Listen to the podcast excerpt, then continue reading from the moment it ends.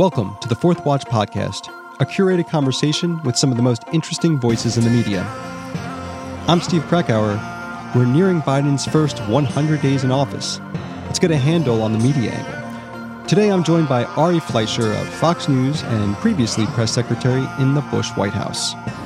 This is episode 16.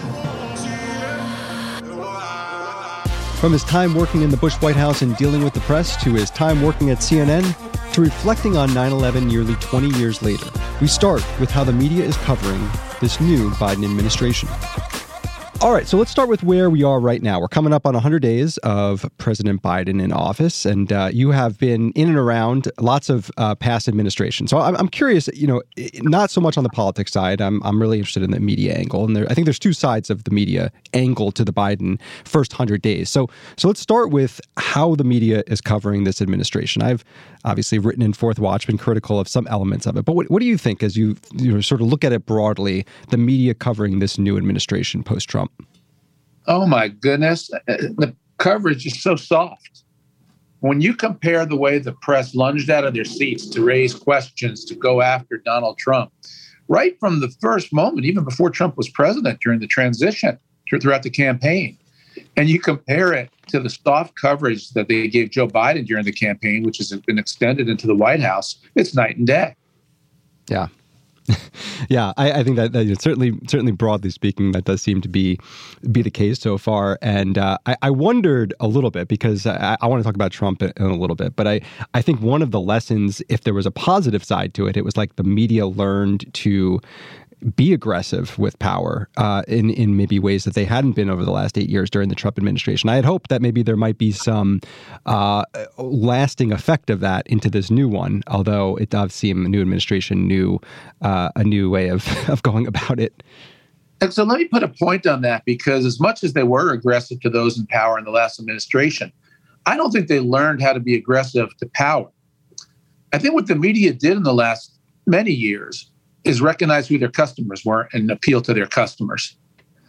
The breakdown in media watching habits in the United States in the last 10 years, particularly with the rise of the internet and the ability now to purchase the news you want to see and hear, along with the decline of advertisers in the media, has changed the media for the worse to the point now where they're less thinking about being aggressive to power and more thinking about how can we deliver to our readers and viewers the news that they already believe in. Yeah, I and do. yeah. terrible reinforcement cycle. I, I, wonder about that also, right?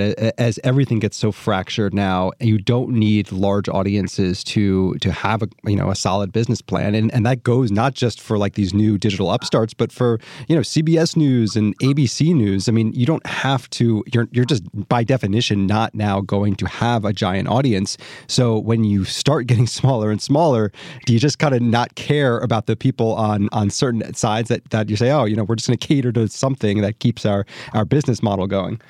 Well, I think that's exactly what happened. And it, it was a combination of two things when President Trump got elected in 2016. One was reporters were offended by Trump. They didn't like him. They didn't like him as a person. They took moral offense at him. They didn't like his policies. So you had that natural umbrage that reporters who were all mostly cut from a liberal cloth share.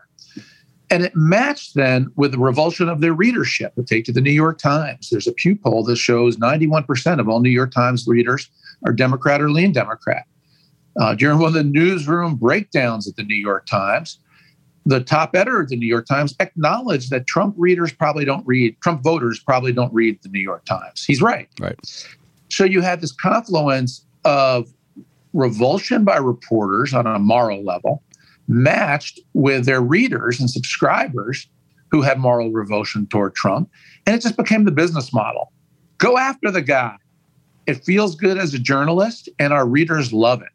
Mm-hmm. That is, I think, what led to this incredibly intense anti-Trump four-year period of unfair coverage. Yeah, I was going to get to Trump in a second, but I, let, us stay here because I, I think that there's there's there I, I, totally agree, and there's two other elements. I feel like social media uh, really ha, you know rose you know certainly during the end of the Obama era, but but certainly during Trump, and and there is this kind of feedback loop where you know your reporters get kind of cheered on by what feels like so many people, but really maybe a couple thousand people on Twitter, and everything feels really good that way. So that that's one thing. But the other one, talk about being revolted by Trump. I, I totally agree. But then there are also people who were at Trump's wedding in 2005 who then it almost I don't know if it was guilt uh, or they felt that they had maybe somehow helped his rise and ultimately you know winning the the GOP nomination and then the presidency by uh, by being maybe too friendly with him you know at cocktail parties in New York City 10 years ago. Yeah, but I think it's one thing to go to a wedding and rub shoulders with the guy who comes from kind of the entertainment slash business world, the famous personality world. Right. Another when that person's in charge of policy for the country. So yeah, they can like him when he's in his entertainment world, and then they just shift it to the moral revulsion of hating him because of policy, which is another problem that I think journalism writ large has they're cut from such a similar cloth. They really do lean on policy. They take sides on policy, on politics. It's just the way they are. And then their readership broke down, so it became easy to do. Right. Yeah, I think we've certainly seen that with uh, with the Biden era as well. And I, I uh, go stay, going with Trump a second because you you uh, notably did not vote for Trump in 2016, but did in 2020. Um, I, I, believe you also said after after January 6th that you wouldn't be speaking out in support of him anymore, at least from a you know a political angle. Um, but uh, uh one of the things I, have I've been fascinated by in the last couple months is the fact that he has, you know, successfully after January 6th, the, the social company, social media companies have deplatformed him in, in, a very real way. And I had had a suspicion they might just let him go back on Twitter and Facebook and Instagram after Joe Biden got kind of settled into office. That doesn't seem to be happening. Uh, what do you think of that? You're, you're someone who, you and I are, are on Twitter. Uh, what is mm-hmm. Twitter like with the former president of the United States banned from that platform? Well, you know, I've got mixed feelings about it because they're a private organization. Private organization can do things according to their own rules. And if they don't want them, they don't want them. And we as consumers, we can get off of Twitter if we want. Twitter's kind of enticing. So do we want to take that step on behalf of Donald Trump? Uh, that's why Twitter gets away with these things. But the bigger issue, and it really is dividing the country and alienating people on the right, is this cultural sense that society has its finger on the thumbs, uh, its thumb on the scale. That society writ large, culture, movies, Hollywood, entertainment, big tech, education, are all pushing in a liberal direction.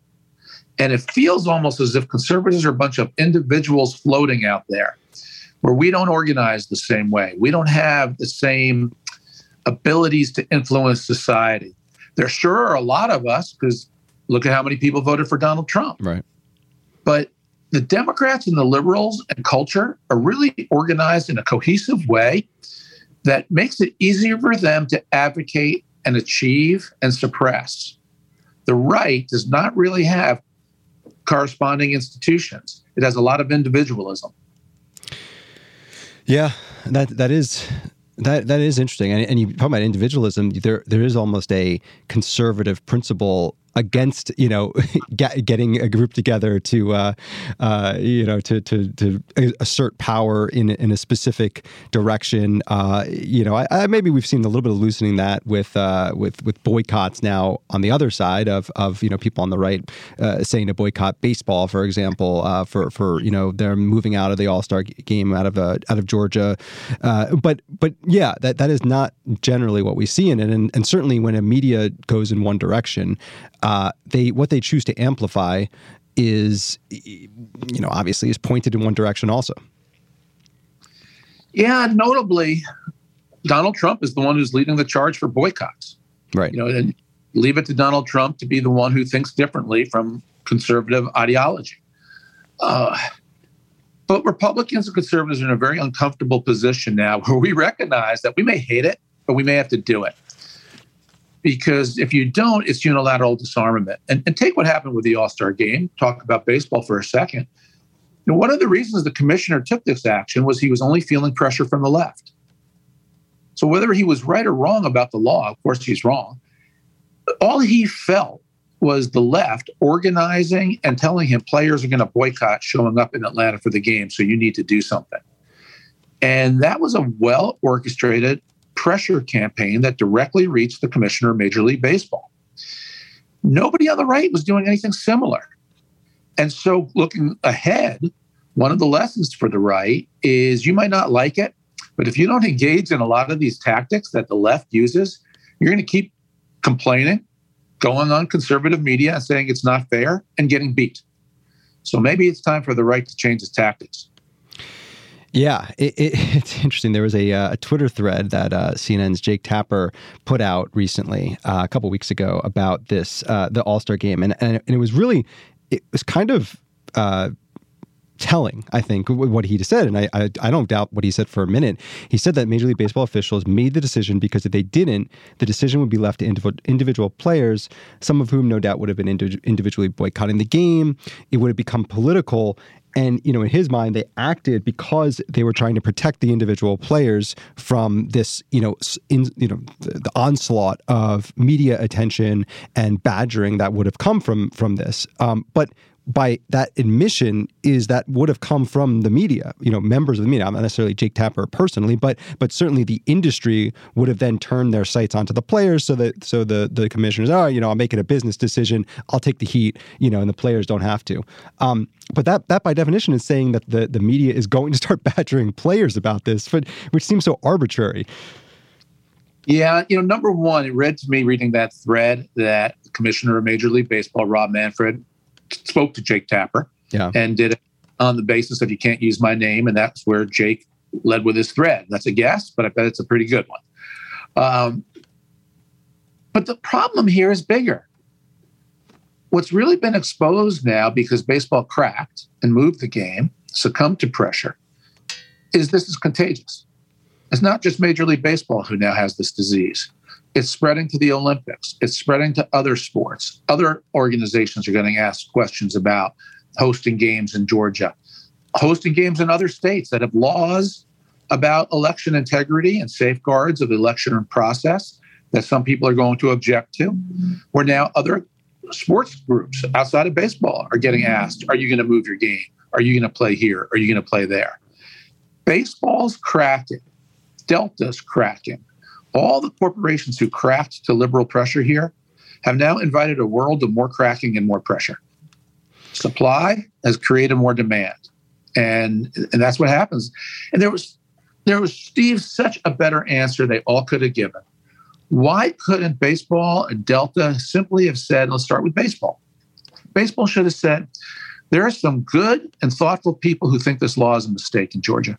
There are some good and thoughtful people who think this law has appropriate safeguards. The purpose of baseball is to bring people together. And that's why we stay out of partisan politics. It's not hard. Right. If baseball had done that, that too would have shielded its players. You know, I think most players don't want to practice politics. They just want to play the game. Right. If eh, eh. MLB had said that, the players could have said, "I agree with the commissioner. I'm not in. I'm not taking sides." Yeah, it's it, it, we get into like what performative action, you know, performative uh, taking a stand versus actually taking a stand. And you could make an argument. Certainly, Major League Baseball, by doing what they did, took a real stand. But what are the ramifications of that? Why is Stacey Abrams and Senator Warnock against the action taken? Well, because of the actual ramifications this has. This is not just, you know, I, I, don't want to get political, take a knee or whatever, but you know, there's there are actions that could have been done that felt like you're taking a stand without actually doing something that is going to so disrupt and hurt the community uh, in Atlanta uh, because of what they of what they sort of jumped to conclusions here about. Yeah, no, no question. You know, the other thing they could have done is held the All Star game and then sponsored a big forum on voter rights. Right, right. Yeah, voting drive at the All Star game or something. Yeah, yeah. I mean, there's other things that could have been done, um, but they did it, and now the contagion has spread and everybody's going to deal with it in other sports and other corporations. Think cancel culture is a new thing? Just wait until you hear about what happened when Fleischer started working with Tiger Woods more than 10 years ago as part of his sports communication practice.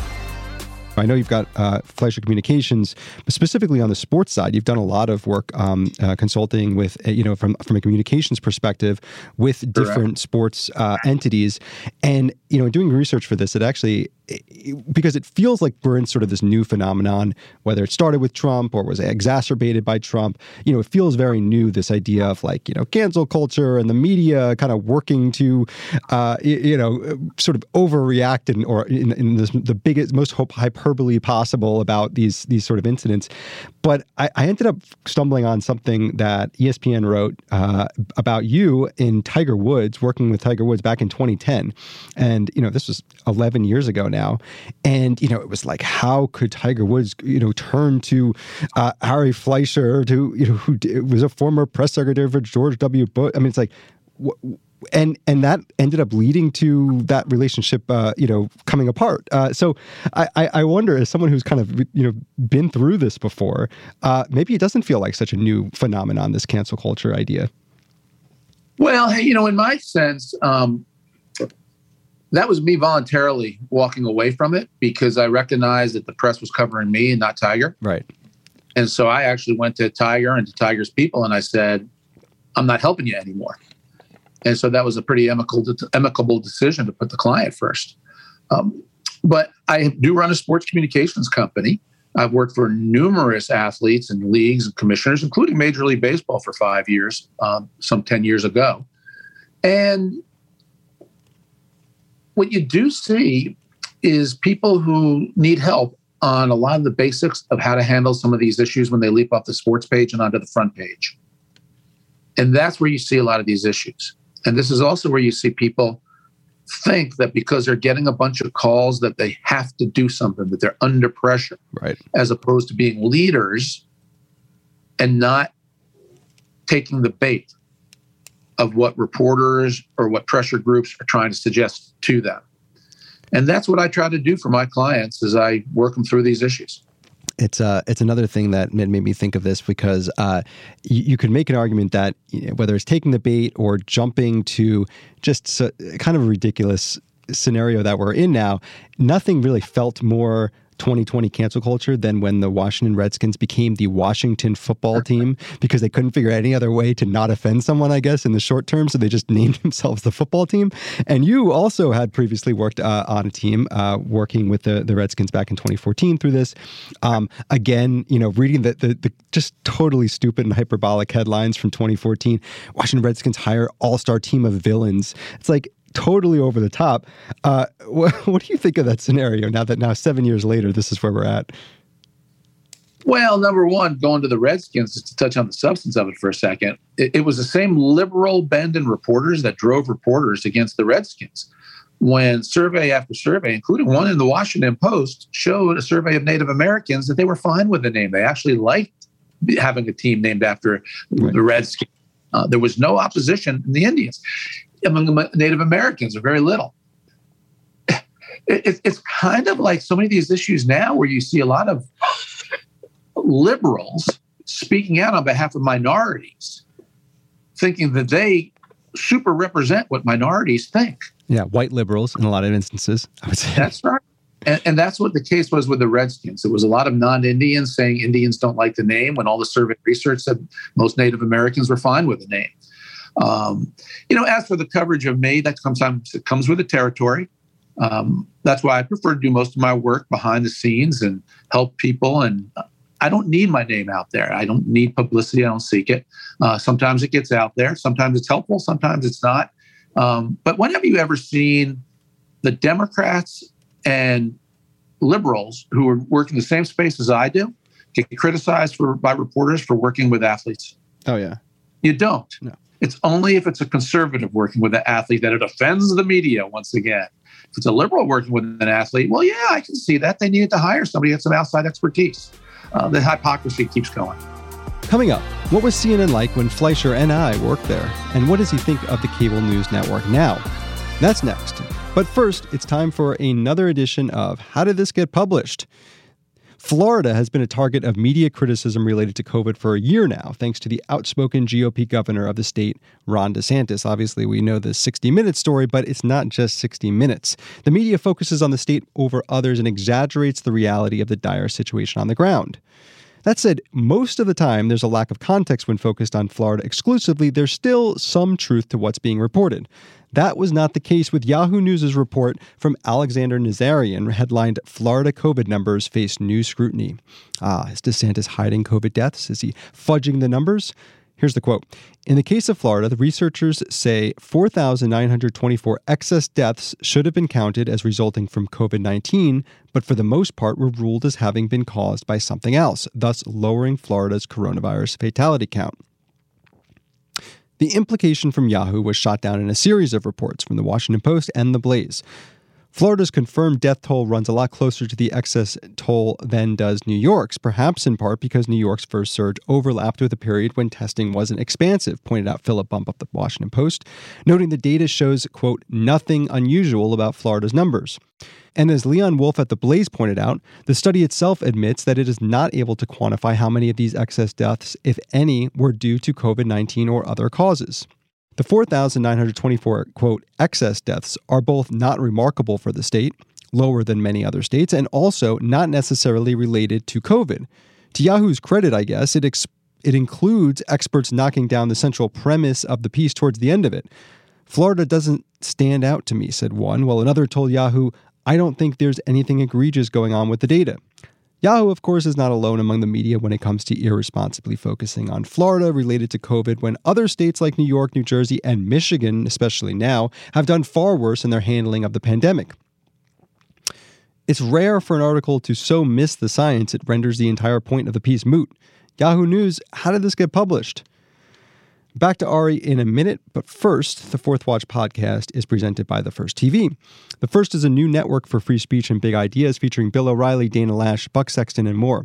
It's a forum for new thought, new approaches, and an enlightening voice for a new America that embraces the founding principles and ideals that formed the greatest country on the planet. The first is free, no subscriptions, no credit cards, no trials, no censorship. Watch the First TV on Pluto TV, Distro TV, Apple TV, the First TV app, and more. Go to thefirsttv.com to learn more. And now, back to Ari Fleischer as someone who has been on the other side of the podium um, as uh, George W. Bush's uh, pre- White House press secretary in 2001 to 20, uh, 2003, I'm curious also how you see the the dealings now between the Biden administration and the press. So you look at Jen Psaki, who's there, was a CNN contributor for for four years, uh, in between working in the Obama White House and now now going back behind the podium. Uh, there was this absurd moment recently uh, with the uh, while a, a, literal you know White House briefing was going on, a president you know. The Easter Bunny comes in and starts like you know interrupting it. We're having a normal conversation about Georgia voting laws, and all of a sudden the Easter Bunny's there, and the press is sort of laughing. It, it I, I, don't know. I, I it, it, sort of struck me the wrong way, even though it's I guess just a, a silly little moment. What do you think of how uh, the current press secretary is handling the press? Well, let me do it generously for the first go round here. Okay. On the one hand, she hasn't been tested yet if you notice, the room is empty. Yeah. Because social distancing, she doesn't face what I used to face and what other press secretaries face, which was an intense room full of reporters with the psychology and the uh, the uh, packed direction of the room really ganged up on the press secretary and made the briefing pretty tough. That's what happens when that room is jam packed. Right now, the room is five, six empty. Very few reporters are sitting in the seats. There are no reporters standing in the aisles. So maybe when the room gets jam packed again and you have a mob of reporters, they'll go back to their old ways of screaming and interrupting and demanding answers. That comes with the territory when you're a Republican press secretary. The press easily gets offended if the president or a press secretary says something they don't like. So, for example, if I were Joe Biden's press secretary and Joe Biden were a Republican, and Joe Biden, the Republican president, said that the Georgia law stops people from voting at five o'clock, and then I had to stand in the briefing room and defend that. I would have a wall of reporters standing in their seats, shouting questions at me, refusing to accept my dodges of that question until they got a scalp. Right. That would be the pack psychology and the mood of that room. one, because the room's crowded and you have lots of reporters vying for attention. And two, because if a Republican says it, they go hard after you. With Biden, he gets a pass. It was dutifully asked. Jen gave a dodge, and the press went along to the next question. And that's the advantage that Democrats have. The press rises as one in umbrage against a Republican mistake or a Republican misstatement. When it's a Democrat, they're one and done. They ask about it and they dutifully move on to the next question. Yeah, yeah. I mean, we certainly we saw that during the during the the last four years, right? I mean, the the the, the reporters who rose to prominence in that room uh, were ones that were the most combative they possibly could be, in in ways that you know I would argue, you know, at least I would I can say I know from some of their colleagues they they weren't even necessarily proud of the performance of a Jim Acosta, um, but it certainly helped raise his profile. Um, it, so so that fight that you have is not you know it doesn't give you that there's not that same incentive structure when it's this current administration and that, that is also what I worry about you know what is, what is the incentive a reporter has today to be you know really adversarial with the current White House. Well, that gets back to what we talked about before with the readership and the viewership of these newspapers and shows. They really don't have much of an incentive, do they, to go hard after Biden? When Jim Acosta became famous because he worked at CNN, and went hard after Trump, which was great for CNN's viewers, which were, who are overwhelmingly Democratic viewers. There is no similar incentive other than what they should have learned in journalism school and what you would hope guides their career, which is being fair and objective. But fair and objective is quaint, as Lester Holt talked about. and so that's why they're one and done. That's why you don't see this natural rising up against something that Joe Biden has done or said. You know, when Joe Biden calls the Georgia law Jim Crow, was there an uprising by the press against Joe Biden for using a ca- characterization that is wholly false, that does historical damage to what Jim Crow really was and how terrible Jim Crow, that whole era of almost 100 years, was for Black Americans? They compare having to put a driver's license number on an absentee ballot to lynchings. They compare putting a driver's license on an absentee ballot to voter means that used force to stop blacks from voting. I mean, what, what does that say about historical accuracy? Right. What does it say when the press sits there acquiescently listening to Joe Biden misread history for the purpose of playing a race card? It just shows whose side the press is on. Why do they naturally rise as one to object to Trump, object to Bush, object to Republicans when Republicans make certain statements, but they passively sit there when Democrats do? It shows whose side they're on. And they'll deny with a straight face that they're on anybody's side. But this is the breakdown of journalism today. And, and frankly, Steve, you know, I'm writing a book about this. I'm, I'm writing a book called Broken. And I deal with these issues extensively. And one of the things you see in there is in the transition from Trump to Biden, numerous reporters, including Olivia Nuzzi of New Yorker magazine, she was quoted as saying how much action basically she got out of going after Trump, how it was great for her Twitter followership, how it was great for editors, how it was great for the mail that she received, how it got reporters booked on cable TV shows when you went after Trump. And then she said, I'm not going to get the same yes, ma'am, if I do that for Biden in my social circle, it just won't feel as good, to paraphrase her. Yeah. They know it. Reporters know it. And this is the bad joke about what journalism has become.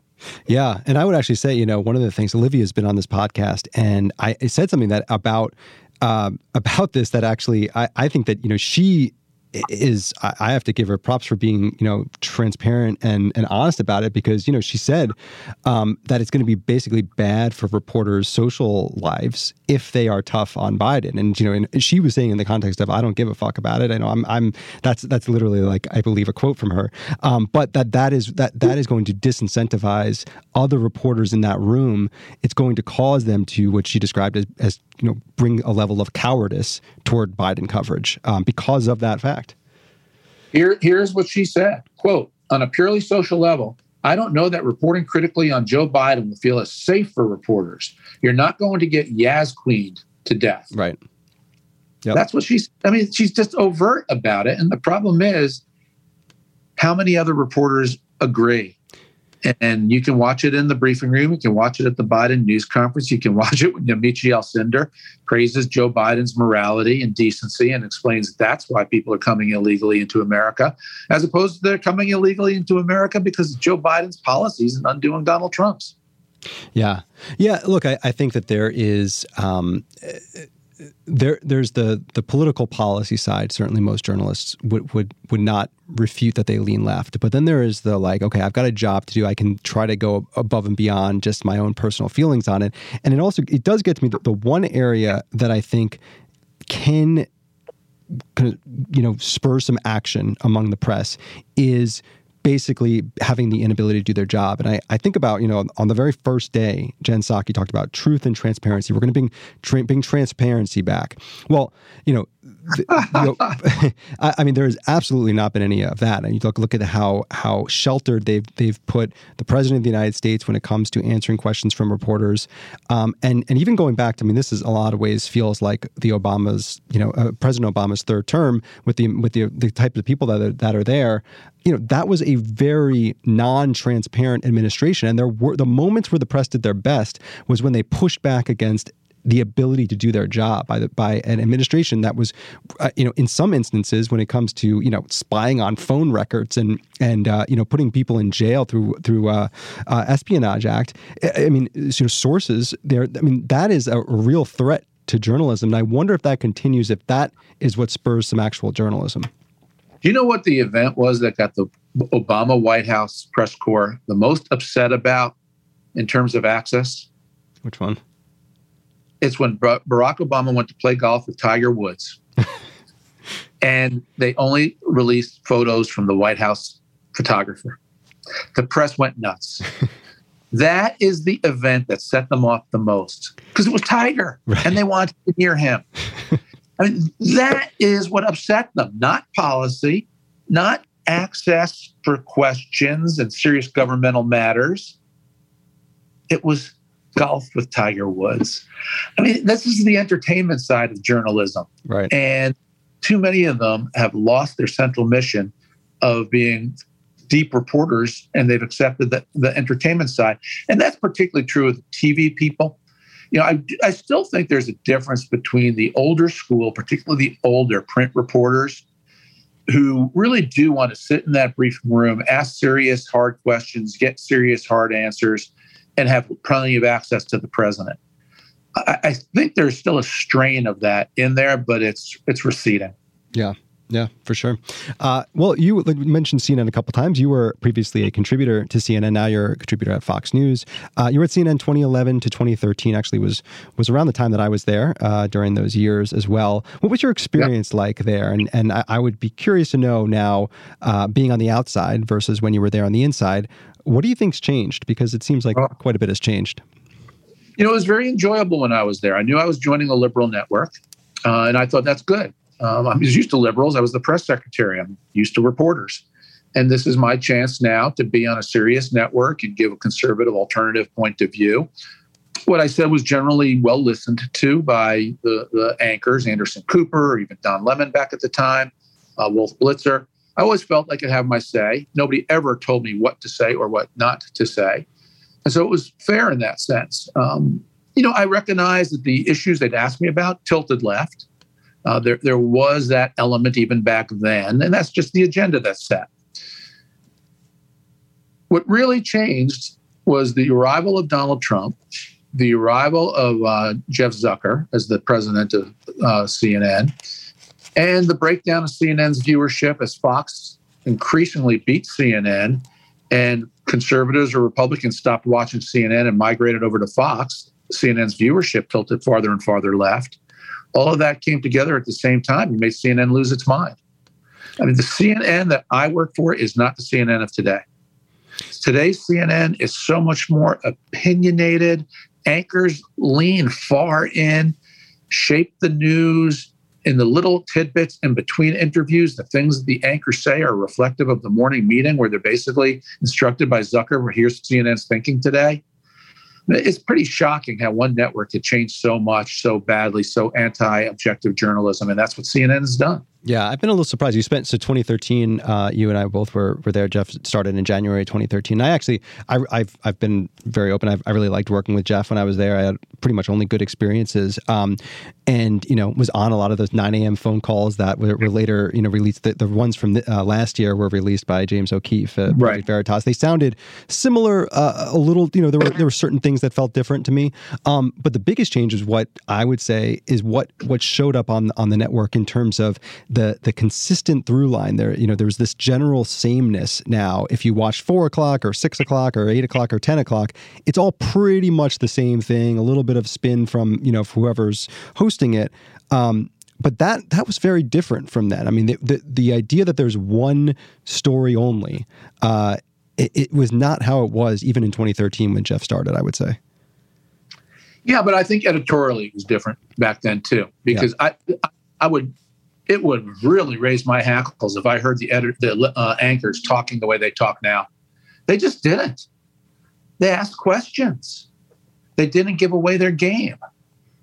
And now, under Trump especially, they totally gave away their game, and it was an anti-Trump game. No, I didn't see that back in 11 through 13. No matter how they, for marketing purposes, uh, covered different news items and whether they would cover the same item 10 times a day or just touch on it once. It was more they were a fundamental journalistic organization back then, and it was encouraged to be that way. Right. Right. Yeah. No, they, they would, you know, they, they, they've certainly, when I was there, I remember in 2012 during the election, they would occasionally take heat for this like both sidesism and, and, uh, oh, you know, we've got pundits from one and the other. And, but it was like the fairness that rubbed the Twitter crowd the wrong way, which when in reality, what I would say is what I would hear from my most of my friends were not in the business and, and are still not in the business. Um, they appreciated that. You know, they appreciated being able to turn to a place that they felt like was unbiased and objective, and they could just right. get the news in 20 minutes or something, rather than trying to feel like, oh, this is just another source of kind of infotainment, uh, and and having to try to find another place to go to, to actually get the real story. But you know, another side of this at CNN is their contributors you know, contributors are well people like me, guests who were brought on, uh, who had an expertise, and, and political contributors. Almost all the Republican contributors voted for Joe Biden for president. Now, yeah, in 2020, they have veneer of objectiveness by having objectivity by having Republicans on. But what what kind of Republicans? I mean, they're not anybody who can explain what Donald Trump is doing, or there's another side to the story it's another way you put your finger on the scale if you run a TV network. The fourth watch lightning round is coming up, but first, reflecting on 9 11 nearly 20 years later. Let me ask you before we get to kind of the the, the last little uh, lightning round. I want to talk a little bit about uh, 9 11 um, because we are now nearing uh, 20 years uh, since since 9 11 in uh, in 2001, and uh, I have to say, you know, I was a senior in high school at the time. It's something that was a, obviously a, a, big memory for me, like it was for many people in the country. I, I, would say few people were as close to what was happening that day as you were, and and and that's only seen really through those those Twitter threads, which you do every year on September 11th, which I think are fantastic and would strongly suggest people checking out. Um, but I, I want to ask a, a couple things about that because I, I just. I find that such a seminal moment, and the the what happened after that in the in the immediate aftermath was so inspiring in a lot of ways from a patriotic point of view of people coming together in this country. What are what are some of the, the, the lasting memories you have of that day and those days after? Well you're you're 100% right about the patriotic reaction which is an eternal strength of our country. It's it's tragic it got brought out by an attack on our country but our country rallies and when we rally, we are one and we are incredibly powerful. And I just remember the House um, Minority Leader Dick Gephardt on September 12th in the uh, cabinet room saying to President Bush, you know, there are no Democrats in this room. There are no Republicans in this room. They're all Americans in this room. And he meant it. Yeah. And everybody felt that way. that's a throwaway line. You hear politicians say it a lot. No, on September 12th, it was palpable. That was the mood of America. Um, you know, that was manifest when George Bush threw out that first pitch at Yankee Stadium. And the, crowd in New York roared USA, USA. Right. I mean, those were the um, unbelievably emotional, palpable, palpable moments where you knew America was just different. We were one. And when we're a united country, there's so much we can do. And it just feels good to be able to see somebody from across the aisle you might disagree with on a certain issue, work with you on one other issue, on this issue. I don't know how to get back to those days absent another attack, which obviously is, is not worth it. You don't want it. But our country was attacked, people were hurting, and America rallied. And I worked for a president who helped lead that rally because I think people saw in him a leader who was doing what America needed and what America wanted at the time. And that was my service. That's what I saw during my service when I was at the White House. It was a different era. Yeah, it, it was. I, I have been to the to the George Bush uh, Center here in Dallas, where I, I live now, a couple times, and I think if, if anyone is, has not been there, I would I would strongly suggest you go. I think it's a it's an incredible um, you know monument to to really what what happened. But one of the things I, I always remember about that Eh, eh, walking through there and and you know even in in his book after was the humility that came from it you know and and, and that that's also something I think is missing today in politics in our media in social media there there's so often a rush to like to to just just assume that you know that you're you're right about everything, you know everything, uh, and I think it's you know it's a problem on both sides to be honest. Um, but I, I, want if you can talk for a second just about that the humility aspect of it because I, I think that that was a time certainly we didn't know what was going on. We just got finished a year of of you know a very you know much unknown in this pandemic. I would say a lot of people acted like they knew exactly what was going on when no one knew what the hell was happening. Um, but that that's that feels very different than 20 years ago in the leadership we had. It shouldn't have been. I think the pandemic is one of those issues where had things been handled a little bit differently in terms of tone, the country could feel a bit differently than it does. But you know, George Bush ran as as he put it, a uniter, not a divider.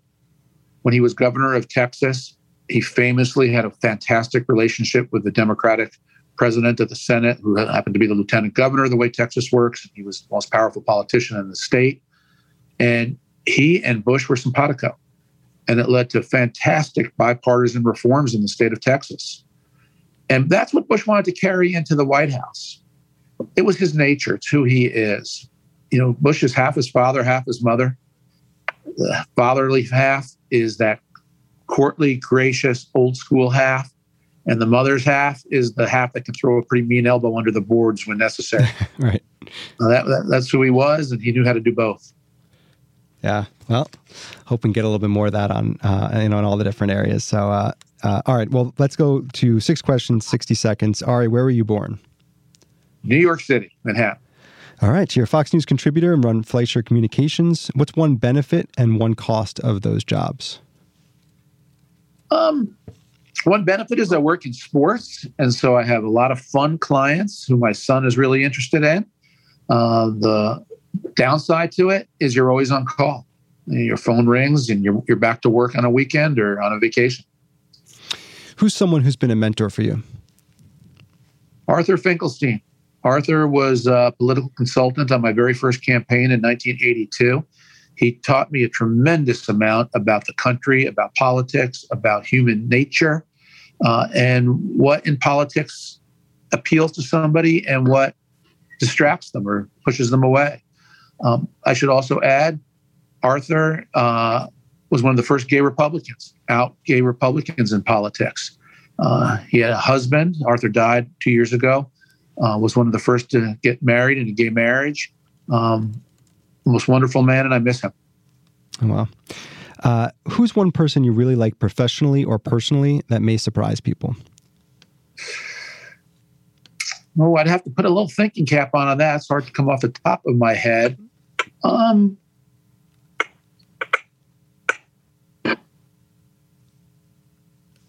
I'm going to have to I'll have to rain check that one for a minute. All right, we'll come back to that one.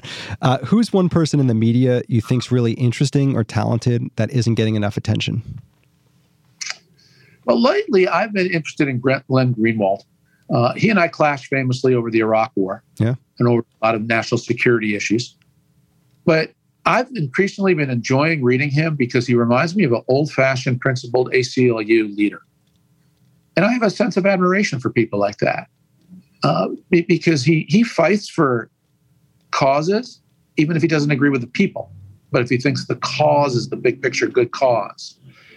And that's something noble about that. It's something that we used to do a lot of in this country, and now it just seems we put on whatever hat is temporarily helpful to our team. Um, so I've been increasingly reading his stuff. I subscribe to his Substack. That's great. One year from today, what's one prediction for the media? Things will get worse.